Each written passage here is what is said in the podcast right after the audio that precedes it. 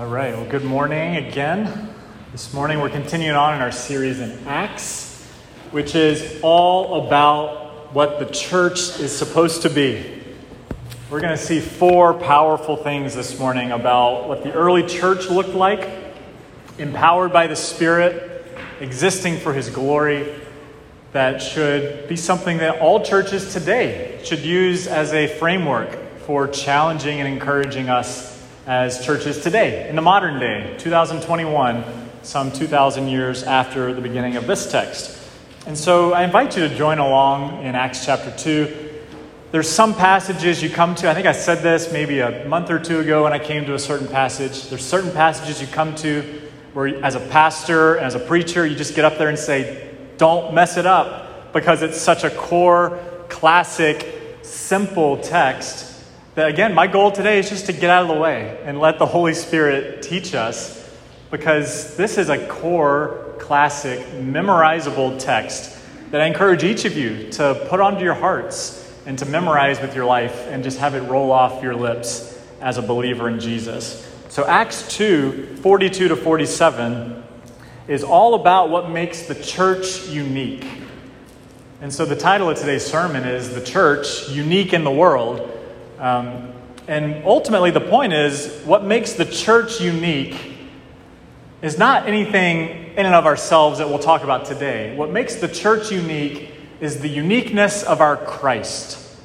The uniqueness of our Savior is what makes the church unique. So, everything else I say today will kind of come under that umbrella movement. And so, we're continuing on in Acts, which talks about uh, how the church advances, how the church began and advances in the early days. And we've been using this phrase, God is on the move, to describe how Acts moves forward. And that is the case. So as we're looking at Acts today, look for evidences of how our God is on the move, even just in these short, simple verses this morning. Because this lays the foundation for everything that happens in Acts 3 and following, uh, with the miraculous things that the church does.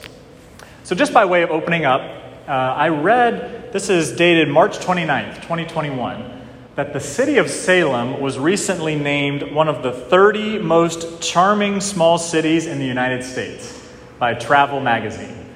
One of the 30 most charming small cities in the whole country. And so I want to read uh, just a little bit of what, what, they, what they say about charming. Um, it says, It's impossible for most people to disassociate Salem from witches which is probably the case. If you were to say you live in Salem, Massachusetts, most people would know where you live, but primarily because of the infamous witch trials and the modern day emphasis on Halloween and witches. But it says the site of the infamous witch trials of 1692 has so much more to offer visitors. The Peabody Essex Museum, uh, I'm, just, I'm, I'm summarizing here. It's a major early port of the North Atlantic that has some superb buildings of the Salem Maritime National Historic Site, as well as the Friendship of Salem, the 170 foot uh, replica of an 18th century trading ship. And then it admits okay, you're probably still wondering about the witches, though, uh, for there are dozens of museums and colonial mansions linked to the city's passage of history. And there's even a 17th century wooden building known as the Witch House. And so, in that passage of, of Travel Magazine, it says that there's really three or four things that Salem is known for. You got the Peabody Essex Museum, you got the Salem Maritime Historical Site, and you have the Friendship of Salem ship. And I would add, if you talk to people today that maybe live on the North Shore or in New England, they would say, oh, Salem has some of the best restaurants on the North Shore. Or, oh, Salem has a great waterfront. Or it has some really trendy shops. Or it's just, there's some really fun things to do. There's beautiful architecture. There's a number of things you could point to in Salem that say, this is what makes Salem unique or charming, as they say. But ultimately, it kind of comes back to witches, doesn't it? Most people still, when they say Salem, they think of witches. And when it comes to Acts chapter 2, verses 42 to 47, it tells us four things that the early church was really known for four pillars or landmarks of the church, as some people have called them. These are things that you can't take these things away without taking away what the early church was all about, or what the church always is to be about. And those four things are this, right here in, in verse 42 the apostles' teachings, the fellowship or the common life, the breaking of bread or the Lord's Supper, you could say, and finally, the prayers. Those are the four things that the church was known for. But just as Salem kind of comes back to the witches, ultimately what the church comes back to is Jesus. You have these four landmarks of the church, but ultimately what the church was known for in the early times was Jesus. This man who died on the cross and rose from the grave. And these people were transformed from regular fishermen or regular people into these exuberant evangelists who now had this living spirit in them. We saw last week they were speaking in different languages with that, with that spirit. And later on, we learn in Acts chapter 16, it says they turned, these people have turned our world upside down in the Roman Empire. And it's because of this person, Jesus, that it comes back to. Jesus is what the church is to be known for today his life, death, and resurrection. It builds off of verses 37 to 41 that we kind of went through quickly last week, but I'm going to go in reverse for just a second and look at those verses. Peter gives this long speech, this sermon, explaining how Jesus is who he says he is from the Old Testament. And then it says this, then it says, the people who heard it were cut to the heart and said to Peter and the rest of the, of the apostles, Brothers, what shall we do? And Peter said to them, Repent, be baptized, every one of you, in the name of Jesus Christ for the forgiveness of your sins, and you will receive the gift of the Holy Spirit. For the promise is for you and your children, and for all people who are far off, whom the Lord calls to himself. That's what marks the foundation of the church repentance turning to Jesus, being baptized, finding forgiveness of sins, and then ultimately receiving this gift of the Holy Spirit. And then from that is breathed out this thing we call the church, which, as we read about in the children's story, is not a building, though beautiful as it is, is not the stained glass, though as spectacular as that is. It's the people it's the people. What is missing in verses 42 to 47 is a building, a church building. But what is incredibly present is a people, a people for God's own possession. This is what the church is. They went from 12 to 120 to last week we saw 3,000 were added to its number. And then in verses 42 to 47, it begins to tell us what those 3,000 began to do what their day to day life looked like. So, what is unique or charming then about these earliest believers? What can we learn about what the church is meant to be today? What makes the church unique is the uniqueness of its Christ, of its Savior. So, three things I want to point out from this passage this morning, because I love threes. So, here's three things again. Number one, I'm going to give you something that the church is and the church is not. Number one, the church is all in, not add on. The church is all in, not add on. Do you get what I mean by that? So oftentimes we think of the church as something that we simply take and add on to the rest of our life. So it's okay, I have my job, I have my family, I have my, my leisure activities. And now I'll add the church on top of that, and it's kind of one other thing that'll boost the spiritual side of my life. It'll make me a more religious person. Maybe I'll learn some things that'll help me be more peaceful or less anxious. And it's kind of like an add on to life. But what we see about the earliest believers is it was never an add on. It was never like, a, oh, this will help me out in my life. It was a, we're all in the church now is my life. And all these other things are the things that are now surrounding being involved in the church, being part of this assembly, being part of this common life. And so, again, we think about a number of things that, that we just add on gym memberships, a trip to the, to the spiritual supermarket, church being a holy place uh, that you get for a week of spiritual rest. That's not what the church is. It's not a place to exercise your spiritual muscles, it's a place to find all your life, which I admit is super scary. That's super scary, I think, to say, I'm going to commit all my life to a people, people I don't know, people that are different than me. That's it's a risky business. And so, what I, where I get this from in, in these verses is there's a word that pops up. I'm reading from the ESV. I think it's the same in the NIV, but verse 42 it says this They devoted themselves to the apostles' teaching, the fellowship, the breaking of bread, and the prayers. Devoted themselves. And then verse 46, it says it similarly. It says, it's actually a different English word, but it says, day by day, attending the temple together. Really, that, that word is the same word as devoted there. It's they, they devoted themselves to being part of the temple gathering.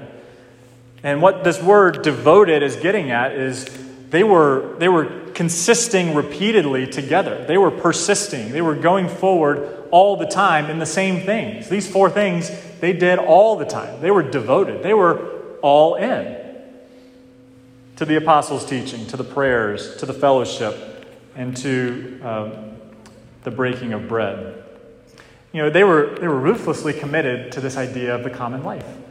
So here, here's my best attempt at an example. When your favorite sports team like, so maybe you have a favorite sports team. Maybe it's the Red Sox, maybe it's the Patriots, maybe it's somebody else. Um, but if you're really committed to them, if you're devoted to them, even when they stink, you're going to watch their games, aren't you? So when the Red Sox stink, there's some of you I know just can't, can't turn off the TV. You're going to watch them no matter what because you're devoted to the Red Sox and you're going to watch them even if they stink. And the church is the similar kind of way. They were saying, hey, we are all in. No matter what kind of happens, we're still sinful people. We are, we are all in because we are relentlessly devoted to this idea. And so I remember, I, have already said they were devoted to these four pillars, these four landmarks of the church. Let me just explain those briefly. They're, again, this is one of those things you just kind of get out of the way. They're pretty self explanatory, but let me just make sure, just in case there's any misconceptions about what these things are. So, the apostles' teaching, that's one of the things it says they were devoted to. This is super important because it's not just they were devoted to teaching, they were devoted to what the apostles were teaching. Who are the apostles? Those are the people that were eyewitnesses. They spent three years with Jesus every single day. He taught them, he was their rabbi. He taught them everything he knew. And when he went back up into heaven, at the end of his Great Commission, he said, teaching all people to obey everything that I have commanded you. It's part of the Great Commission. He says, Church, when I go and leave my Holy Spirit with you, it's your job to teach everything that I've commanded you. So the apostles just have this, this storehouse of teaching that they've acquired through these years. And now that's what they're devoted to, is to keeping the integrity of that teaching. And so, my greatest worry every Sunday when I stand up here to preach is that I will somehow, my, my greatest fear that I pray against is that I would lead you astray from what the apostles taught. Because that would heap punishment on me.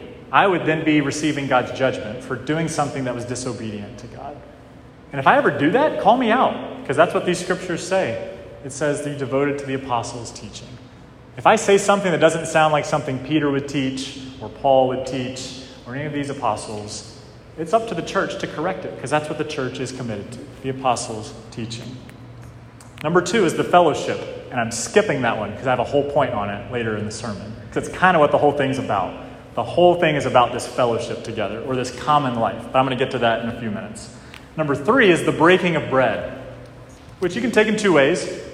Number one is you could say this is the Lord's Supper, which Jesus commanded his disciples to always take to take continually. So go to Luke 22. He says, Do this in remembrance of me.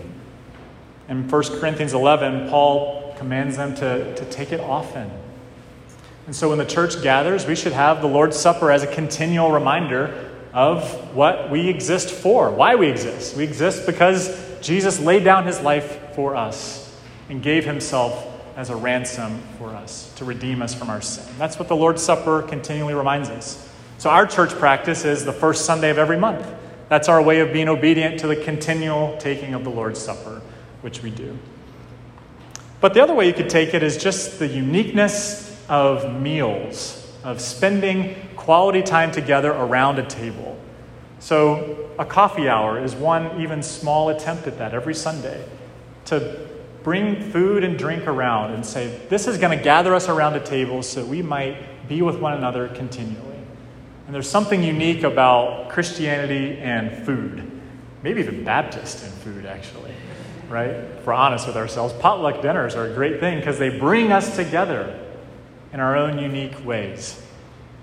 And that's why we love having tables that are open you know, the parables of Jesus talk about not taking the seat of honor, but taking a step back so your guests can have a seat of honor. That's our, that's our spirit. The church always has an open space at the table for visitors. And that's where life and fellowship happens. Number four is the prayers, it says, which is interesting. It doesn't say committing to prayer, which is certainly implied here. Definitely, it says they were committed to praying. But they were committed to the prayers which in the early temple times, they, they had a morning prayer and an evening prayer where you could go together and do corporate out loud praying together as a body.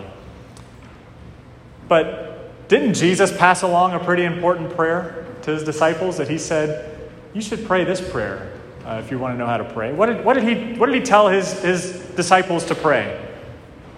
He said, Pray like this Our Father. Let's recite this together. Our Father, who art in heaven hallowed be thy name.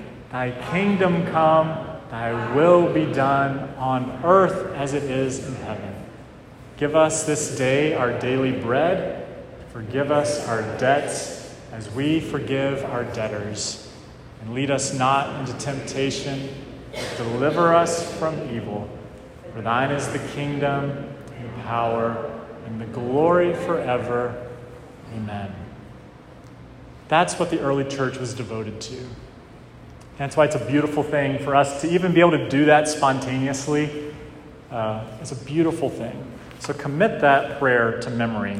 John Wesley says, God will do nothing on earth except in answer to believing prayer, which is echoing what Jesus said in John 15. He says, Apart from me, you can do nothing. And prayer reminds us that. It helps us to lean heavily on Him. So the church is all in on these things, all in on those four things. And we see that even deeper when it says they did this day by day. Look at verses 46 and 47. Day by day, they attended the temple together and broke bread in their homes. And then it said they were praising God, and the Lord added to their number day by day the church is never about Sunday morning alone. It's about Monday to Saturday.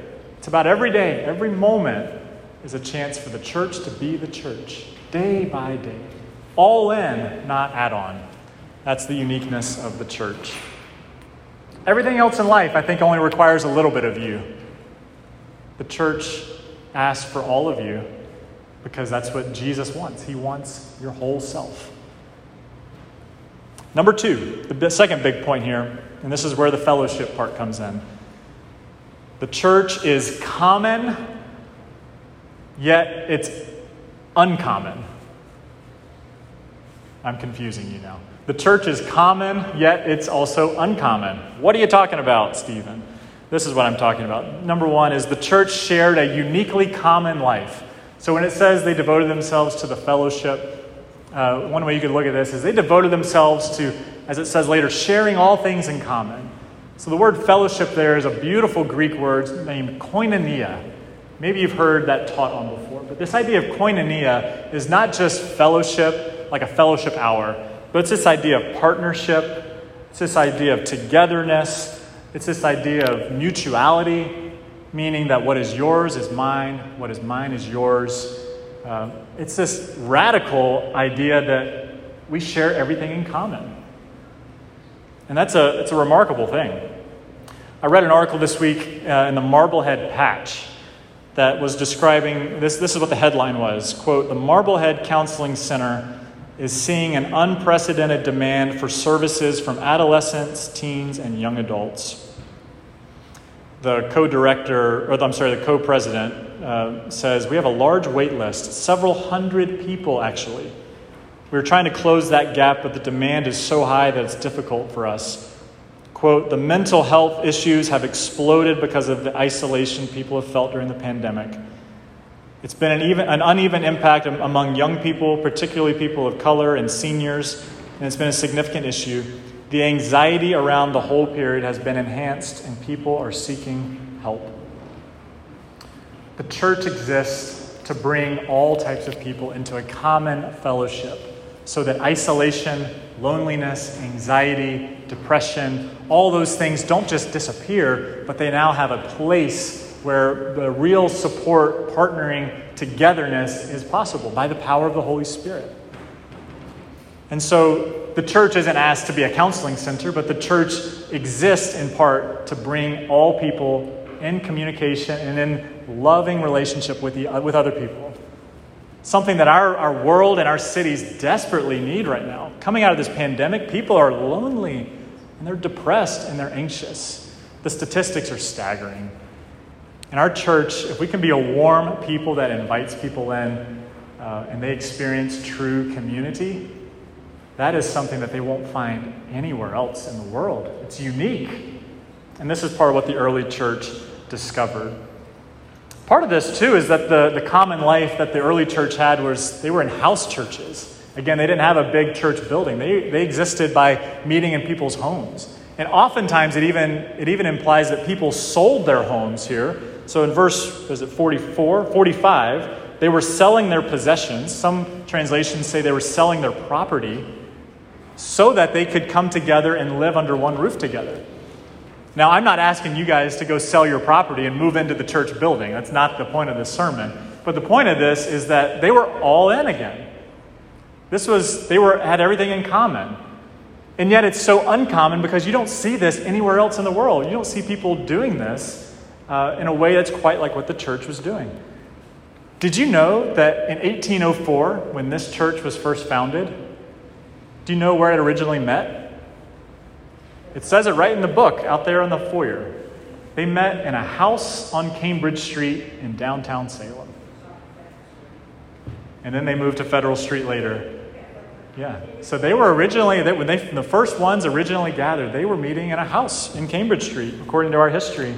And there's something unique about that. And even as we have a building, which is an immense gift, we still have homes that we can invite people into. And so the way we relate to one another, it says, verse 44, they were, they were together. Verse 46, it says they were together. And we're together only through the person of Jesus. So Dietrich Bonhoeffer wrote a classic book that I can recommend to you guys called Life Together, which gets at this whole idea of fellowship. And what he describes the church as, and all of relationships as, is he says, you have a person here and you have a person here. And the only way they can truly relate to one another is if Christ is in the middle of the two of them. The only way you can truly understand and be in true fellowship with each other is if Christ is the one that is binding that relationship together.